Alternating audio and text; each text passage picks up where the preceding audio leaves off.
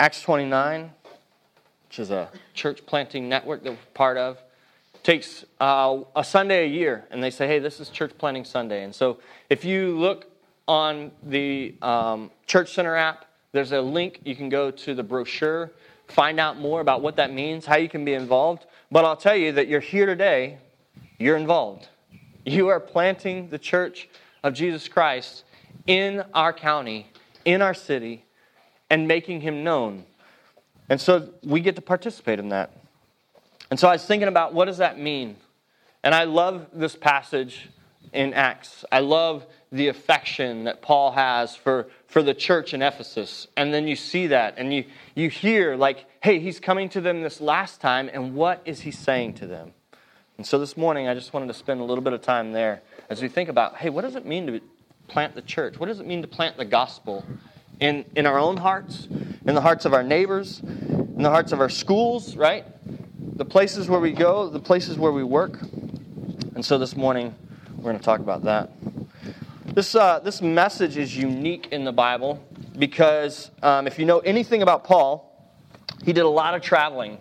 He went on several missionary journeys and he went, and, and as he traveled, he would take with him the good news of Jesus Christ. And, and then people would come and they would believe that that was true, that his testimony was a true testimony of who Jesus was. And then those people would continue to gather and they would meet together and they would hear more and more about who Jesus was in his life. And then they would look at Old Testament scripture, and that Old Testament scripture would point to the Jesus who had come. And Paul, being someone who had seen Jesus face to face on the road to Damascus, had also known the disciples and had their eyewitness testimony of who Jesus was, would tell others. And so now you have these groups forming. And these groups didn't necessarily gather in buildings, they didn't gather, uh, they would often gather in people's homes. And, and it wouldn't necessarily be on a, on a certain day, but it would be all the time. And so that's what it means to plant the church. That's what it means to hear the good news of the gospel, to let it capture your heart so much that it can't be contained in an hour and 15 minutes or an hour and a half on a Sunday morning, but it permeates your whole life. And that doesn't happen usually on the first thing, right? It happens more and more as your eyes are opened to see this multifaceted jewel of Jesus. To see not only is he perfect in his holiness, but man, he's gracious and he's kind. Not only is he strong in his condemnation of sin, but he's gracious to the sinner. Like our eyes are open to who Jesus is more and more every day. And if it gets old, there's something wrong. That we, we need to ask the question, like, what, why is this not appealing to me? And then we need to ask God because he's the one who opens our eyes by the power of his spirit that would make us see Jesus and want to be like him. That's what it means to be the church. That's what it means to gather together as the church, to encourage one another, to make much of who Jesus is and what he's done. Today we're going to see that Paul gathers and he goes to uh, Miletus, which is about 30 miles from Ephesus. Remember, 30 miles, you don't just get in a car and drive there. They would have to walk. They would have to get there by maybe a horse or a mule or something, but it wasn't, it wasn't easy. And so he gets close to them, and then he calls the elders, the, the, the, leaders of the church, to come to him, and they do it willingly. And so there's this deep, you start there, there's a deep affection between the brothers there. And so Paul calls them, and, and what does he tell them? He says, Remember the example that I set. He says, Remember the gospel that I preached. He charges them to protect the flock, and all of it is done in the context of deep relationship and love for one another and for Christ. Pray that we would see and hear that this morning. Let's ask God, Lord, would you reveal yourself to us in your word?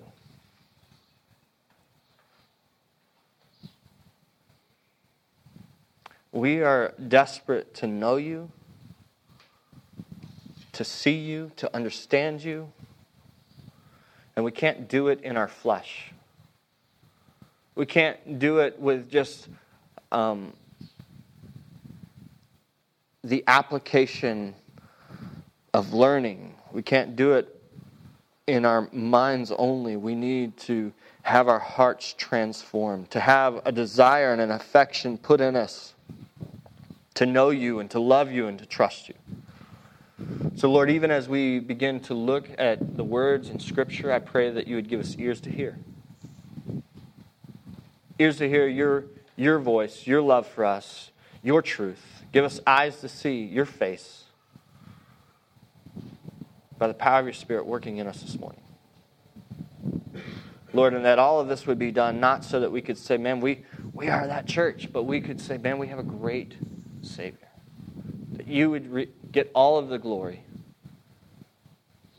today and forevermore. In Jesus' name, amen. Amen. Maybe one of the first questions you have is you're like, man, I know a little bit about church, just enough to know that uh, elders are kind of these people that are called to, to, to be pastors, and I'm not necessarily a pastor. And so then you're wondering, so what are we doing here? Well, we already talked about it. The Great Commission that God gives, yes, to the disciples, but also to not just the 12, but all of those that were with them, was to go and to make more disciples, to, to teach who Jesus was, to, to baptize people in the name of the Father and the Son and the Spirit. And so that is the commission to everyone who is in Christ. And so this morning we have a lot that we can learn from what Paul tells the church in Ephesus. He gives it to the elders with the expectation that what he's giving to them, they're going to disciple others in. And they're going to make more disciples. You see, this is a never ending thing. So if you, if you get tired, if you think that you're done, according to Scripture, we will be disciples who make disciples who make disciples. And if that ongoing multiplying work, exponential work, is not taking place amongst us, then we have to ask the question what, what's going on? We, have to, we should ask that together often. But we should also have our eyes opened to see that it is happening, that it is taking place. And we should be joy filled people because we see Jesus taking a hold of hearts and lives and changing them. So this morning, in verses, uh, you see the setting is in. Sorry, my page got turned. The setting in 17, now from Miletus, he sent to Ephesus and called the elders of the church to come to him. And when they came to him, he said to them, and this is where we want to press in, what is he saying to these men? You yourselves know how I lived among you the whole time from the first day that I set foot in Asia, serving the Lord with all humility and with tears and with trials that happened to me throughout the plots of the Jews. How I did not shrink from declaring to you anything that was profitable and teaching you in public and from house to house Jump down to verse 33. He says, I coveted no one's silver or gold or apparel. You yourselves know that these hands ministered to my necessities and to those who were with me. In all things I have shown you that by working hard in this way, we must help the weak. And remember the words of the Lord Jesus, how he himself said it is more blessed to give than to receive. So Paul reminds these men of how he lived and it wasn't just a, a snapshot, right? Because I think that we can kind of we talk a lot about pretending and performing, and we could pretend and perform for maybe a Sunday morning, or maybe for a couple weeks at a time, or maybe we could consistently do it if we knew what the schedule was, and we could get our game face on for those times. But Paul is saying, listen, I lived with you for three years. And it wasn't just when we were sitting and talking about God's word, but it was in the day to day. It was when I woke up in the morning and I was grumpy. It was in the, the way that I would be short tempered with people if I'm hungry, and then I would walk in repentance. So you see, this is all of life. And he's saying, So for three years, remember the way that I lived among you. And so I realized that all of my family went over there. But if they were here, they would be able to testify to the fact that I am grumpy that I am short tempered, that I you know, do a lot of things that are not Christ like. But they would also testify that there's places in Joel where, where I've seen Jesus. And so Paul's reminding them of that same thing. Remember that, that if anything you saw in me that was good, it was Jesus. And so we need to follow in that same way. He said that it was consistent from the very first day for three years with them in Ephesus. He says that he was a humble servant of the Lord. Now, if you know anything about Paul, he was Saul. He was a persecutor of the church until Jesus showed up in shining glory in front of him and changed his whole life. And even called him out of uh, how he had persecuting, called him out for persecuting the church, the church that he had bled and died for. And so Paul does this huge about face where in pride he had persecuted, now in humility he comes and he serves. And so the Ephesian church is remembering, yeah, I remember that, Paul. I remember how you served. Often through tears and through trials.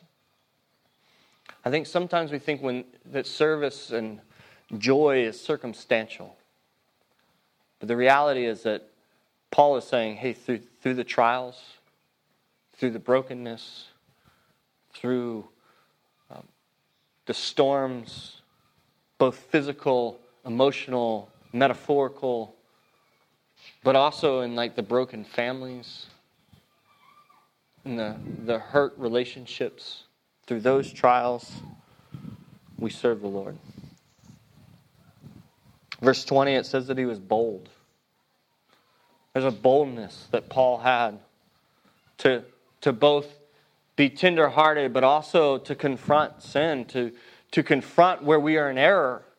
Because that is the, in, in certain moments, that is the most loving thing that you can do is to boldly confront, even as you are being patient and long suffering with one another.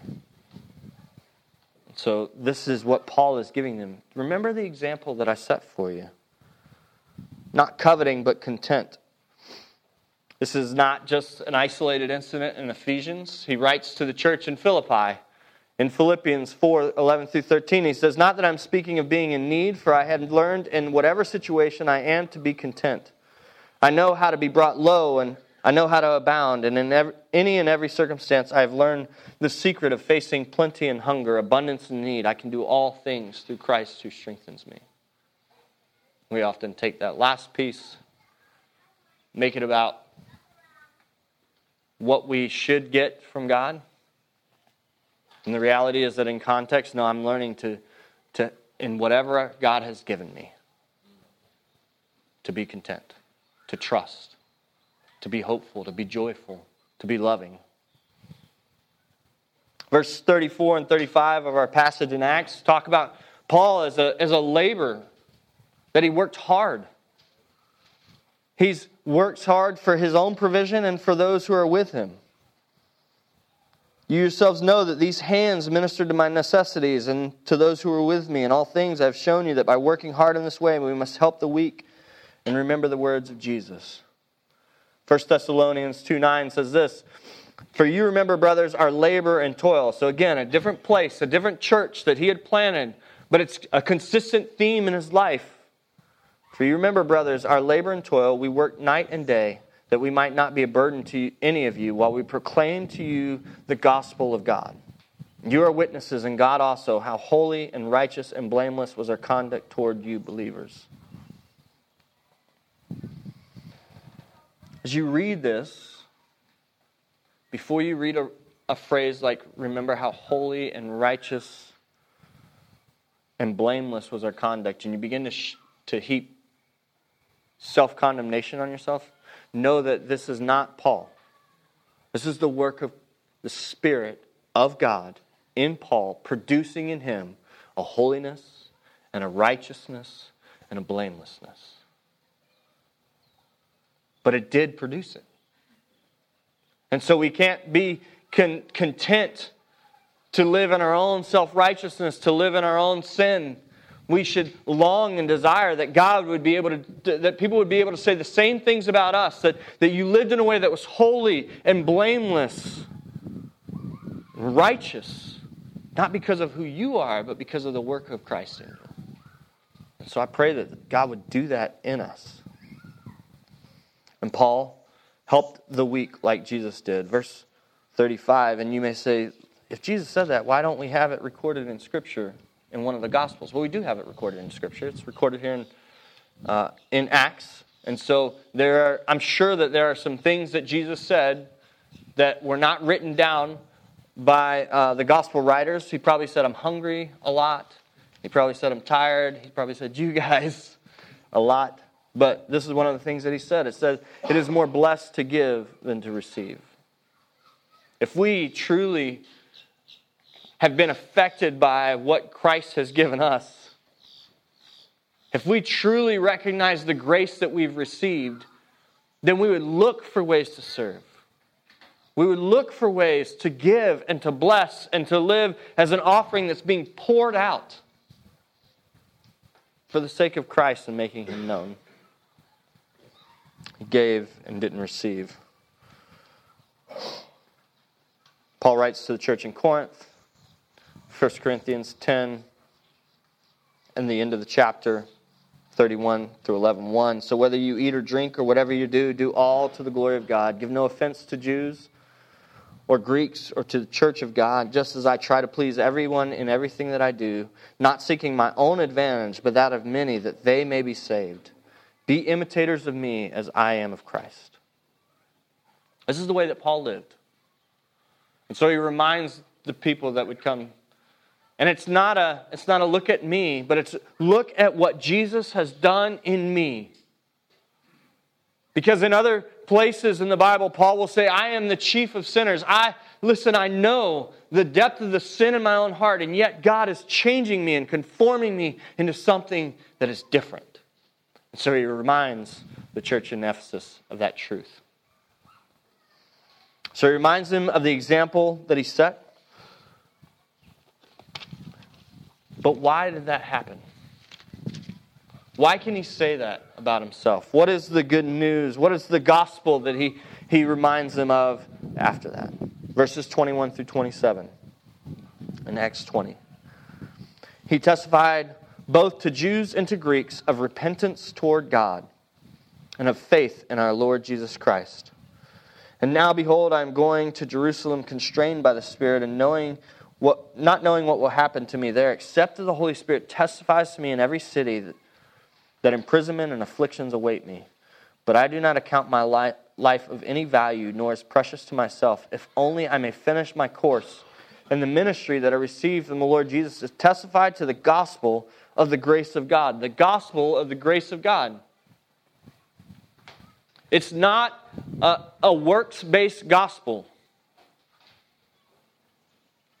It's not a gospel that's based on your ability to do any of this, to be righteous or to be blameless or to be holy. We can't do it in and of ourselves. We've tried. If you just take a moment, think about this week. Think about maybe one, one circumstance where you had the best of intentions and you were going to respond correctly. You were going to be a, a good husband or a good wife a good friend, and think about how long did that last. I mean, maybe it lasted for a really long time. But eventually you're going to come to the end of yourself, to the end of your flesh. And you need the Spirit of Christ. And you needed it in the very beginning. We need to run there before we come to the end of ourselves. We need to run to Christ to say, hey, God, there's nothing good in me, but, but I also know that you're in me, so there's a lot of good in me. I am holy and blameless. Will you help me to walk in that? For the sake of my relationships with each other, with other people, sake of my relationships in my family, that they would see Christ, that they would know the gospel of the grace of God, that, that I've been purchased, I've been redeemed. You have paid the price for my salvation. And so now I get to walk in that. Would you do that in me today? This gospel of repentance and faith. He goes on in verse 25, and now behold, I know that none of you among whom I have gone about proclaiming the kingdom will see my face again. Therefore, I testify to you this day that I am innocent of the blood of all, for I did not shrink from declaring to you the whole counsel of God. And in verse 32, and now I commend you to God and to the word of his grace, which is able to build you up and to give you the inheritance among all those who are sanctified. You see, the message that Paul had that matched his life was a message that we have been redeemed. We have been bought, we have been purchased. So now we can't live the way that we were living. We can't go about our daily lives the same way that we were before we realized that Christ had gave all for us. And so there has to be this change that takes place and we've talked about this before, but listen, if the change takes place and we're not being explicit about why, we're going to lead people to the wrong thing. So if you are living in a way, by the grace of God, that is holy and blameless and righteous, then there better be words that go along with that. Words that say, listen, that's, I love that you see that in me. But if you see that in me, it's not me, that's Jesus. And I'm so glad that He's doing that work in me. But if you just see Joel and he's this good guy, then, then you're going to try to do that and you're going to try to emulate that and you're going to work in your own righteousness. But I have a righteousness that's not mine. I've been purchased by a Redeemer who said, You cannot do this. God Himself said, You cannot do this. But I can. And so He sent His Son. And His Son came. And He bore humanity upon Himself. And He walked perfect righteousness for you and for I. Listen, there's got to be more words to what we're saying. And even the words that we use with our children, the words that we use with our spouse, the words that we use with our neighbors. Because so much of this, we just, it's an assumed gospel and it cannot be. We need to, because listen, as soon as we begin to say it, we, our hearts are stirred. Like we remember, I've been purchased. You can come at me with any kind of, of, of truth, about how bad I am, and I can say, Yeah, I am. I'm so sorry. And yet, Jesus has redeemed me, and He's changing me, and He's transforming me into His image. And so, I'm sorry that I hurt you. But I know a God, and, and you know a God who loves you and hasn't hurt you, who's been hurt for you, who took it upon Himself. This is the message of the gospel that Paul preached in Ephesus. We know it because we have his letter to the Ephesians. And in verses, uh, chapter 2, verses 1 through 10, some of our favorite passages in the Bible, Paul is very clear with the message of the gospel that he presented. He says, And you were dead in the trespasses and sins in which you once walked, following the course of this world, following the prince of the power of the air, the spirit that is now at work in the sons of disobedience, among whom we all once lived in the passions of our flesh carrying out the desires of the body and the mind, and we're by nature children of wrath like the rest of mankind. That's the bad news. Equally true is the good news. That was who we were.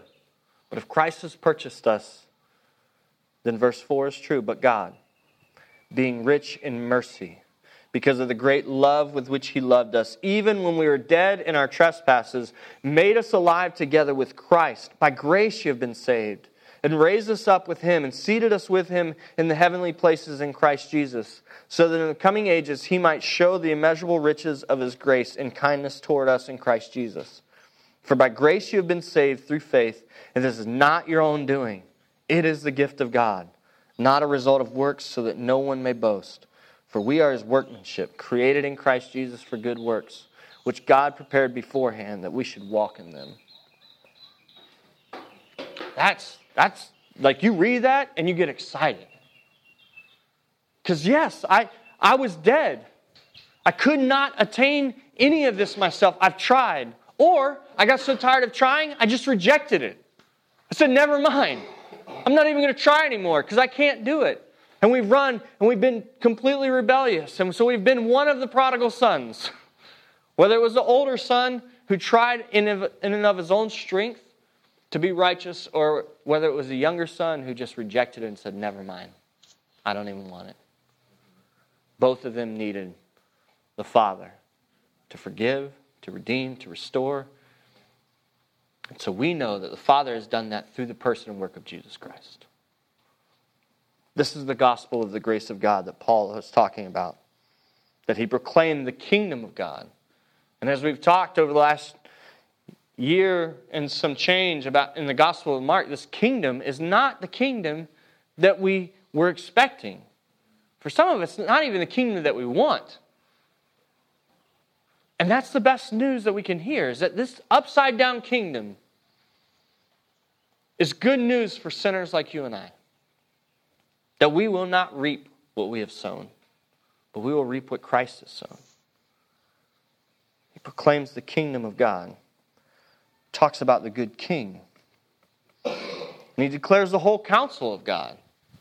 Paul, if you remember, was a, a studier of the Bible. He knew the Old Testament. And so now, as Christ has revealed himself to him, he begins to take the Old Testament and point all of these things. This is who Christ is. This is how he has fulfilled Scripture. This is how he has fulfilled the law.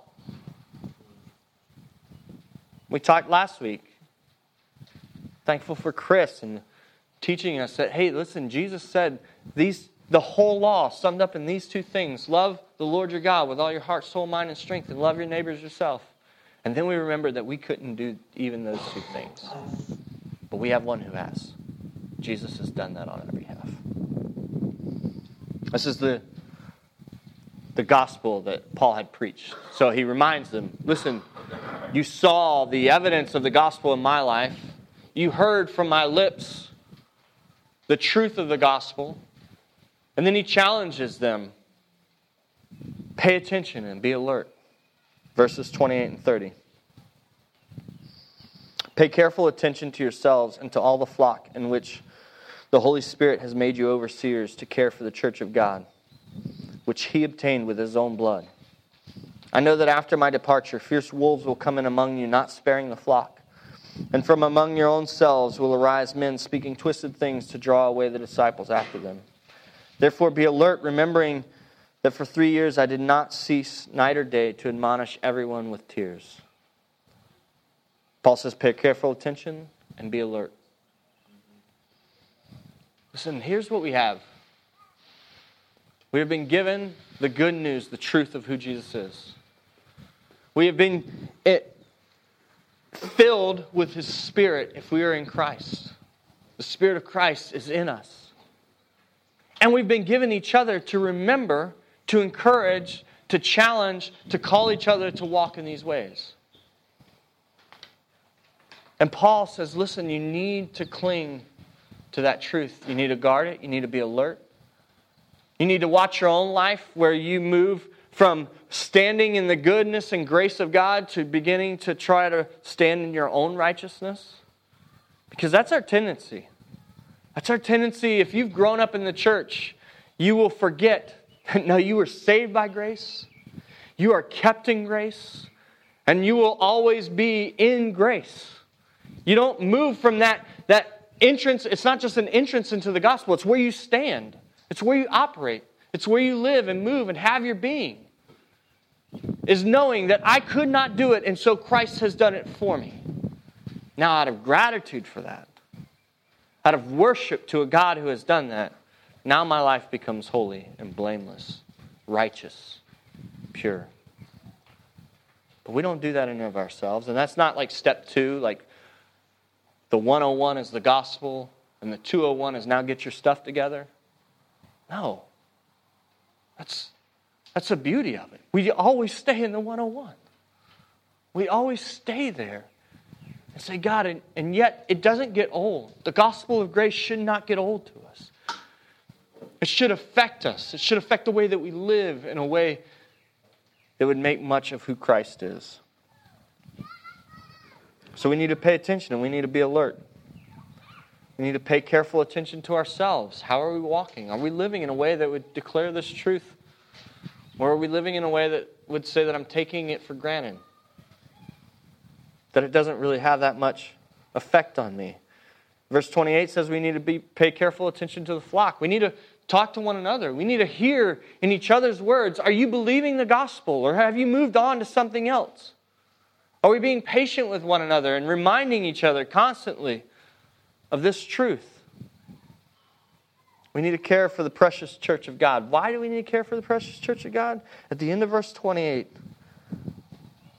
to care for the church of God, which he obtained with his own blood. In a day and stage and time where people are quickly discarding the church of God. We do not have that option.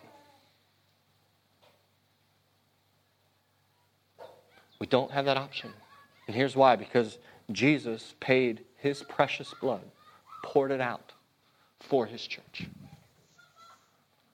And so when we come into Jesus, we don't just come into Jesus and nature. We don't just come into Jesus and his spirit. Although we come into Jesus and his spirit, we also are grafted into the body of Christ, his precious bride that he poured out his precious blood for. Do we take that as serious as he did? Do we pray for one another? Do we care about one another? Do we have an affection and a long suffering and a patience with one another, for one another? Do we cry out to God, Lord, would you produce the fruit of holiness and righteousness in us?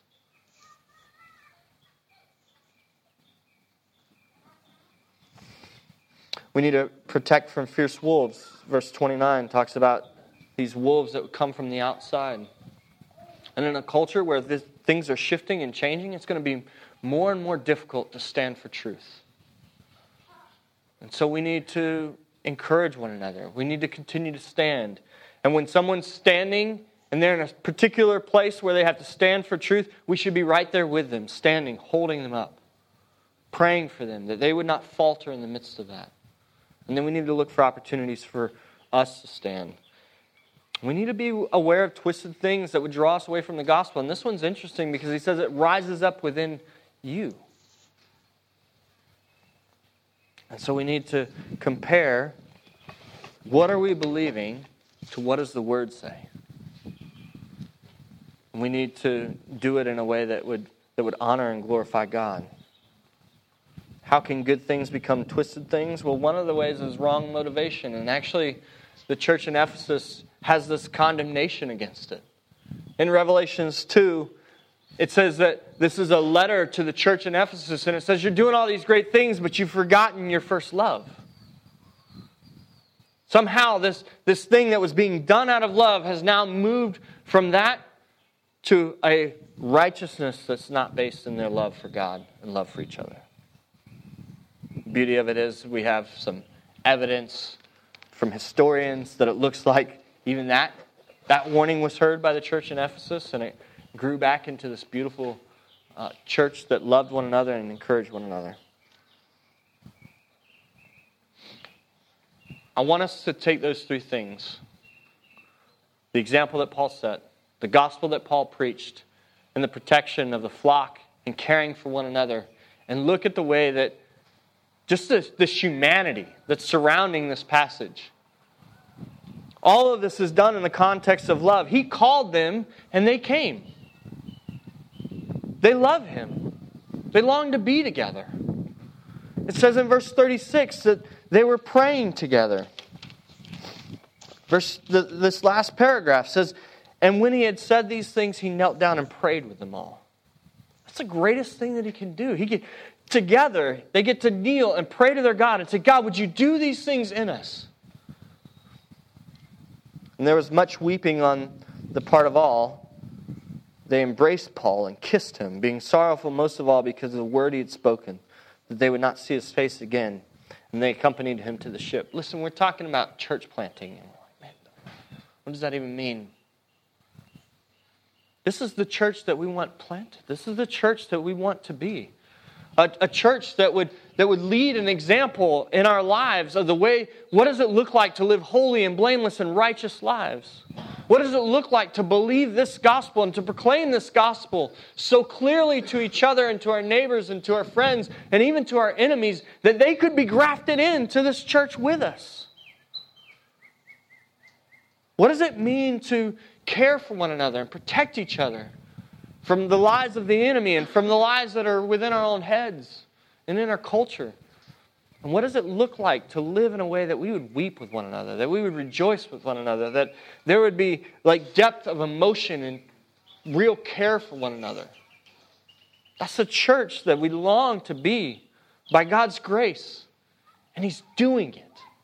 As I was reading through this this week, I was thinking about you guys, and I'm like, God, you are doing this. You are doing this in the visible church, the church that I know and see, but you're also doing it in the invisible church that I don't know yet, that you've called me to go out and find. that you've called me to share with as I'm walking on the beach and, and fishing. That you've called me to, that you've called Otto to go into the high school and find. There's a, there's a church that we don't know yet that need to be gathering with us so that they can be encouraged, so that they can be built up in the gospel, so they can believe this to be true. And, and I have you. And you have me. And it's this beautiful gift that God's given us right here in Cape Canaveral, Florida, planting the church together. And so I'm so thankful. But like every Sunday, we could just leave on that, but I would call us to repent. Maybe we haven't valued one another.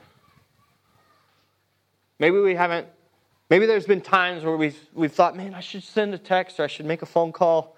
And we just haven't because life gets crazy and busy, and, and that's okay. Or maybe we just said, I don't really want to. This is what God's calling us to do, to be the church together. And so we need to repent. Not to stand on our own righteousness, like, yeah, I did call that guy. but to stand on the righteousness of Christ, who's purchased for us this beautiful grace. The goodness of the grace of God, the gospel of God. We need to remind one another. We need to believe it together. And so, even as we repent and confess that we have not loved each other well, we have a God who has loved us perfectly. And we need to believe that because that's what's actually going to drive us to do these other things. If we believe that we have been purchased and loved by a perfect Savior who gave his life for me, when I couldn't pay my debt, he paid it for me, even to the point of death, death on a cross. That's what's going to drive us to be this church. That's what's going to drive us to be the hands and feet. That's going to, what's going to drive us to say, hey, it's actually better to give than receive. Maybe for our birthdays, we start giving gifts instead of getting them. I don't know. That would be crazy, and the kids wouldn't like it because they're like, hey, Dad, for 40 something years, you got to get gifts, and now you're telling us we have to give them. I don't know. I don't know what God's going to do, but I do know that He's doing a lot of really beautiful things in us, to us, and through us. And so I'm so thankful so today we want to walk in that repentance, that belief, rejoicing in the goodness of God today. Amen? Amen. Lord, we are so grateful. God, we're grateful that you have called us to plant this church. That Crosspoint Coast and Pineda and in the Cape are, are planting planting the church, Lord. Standing on the the good news of the gospel of God. And I thank you that you are redeeming and restoring and you are making right relationships between people and you, but also people and others. So that, like we learned about last week, we, we actually are loving the Lord our God with our whole heart, soul, mind, and strength, and we are loving our neighbor as ourselves, and we are moving and operating in that because of Jesus in us. Lord, we would ask that you would do more. God, give us hearts for your people, your people that we know, your people that we don't know. God, will we live lives on mission? Lives that would proclaim the goodness of Christ when someone looks at us and, and they see our faults, that we would say, Yes, I, I have faults. Yes, I'm a sinner, but I have a great Jesus. Or when they look at us and they see, see the good things that we're walking in. That we would quickly say, yes, but uh, that is only because of the precious work of Jesus in my life and what he's doing by the power of his Spirit. He's changing me and he's conforming me. And if you'd have known me a while back, you would say, man, I, that guy needed help, and I'm getting it in Jesus. Jesus is changing me. So, Lord, may we be explicit with that. May we be a people who can say that. Give us words to say that. I thank you for the example of Paul to the church, both in his life and in his message.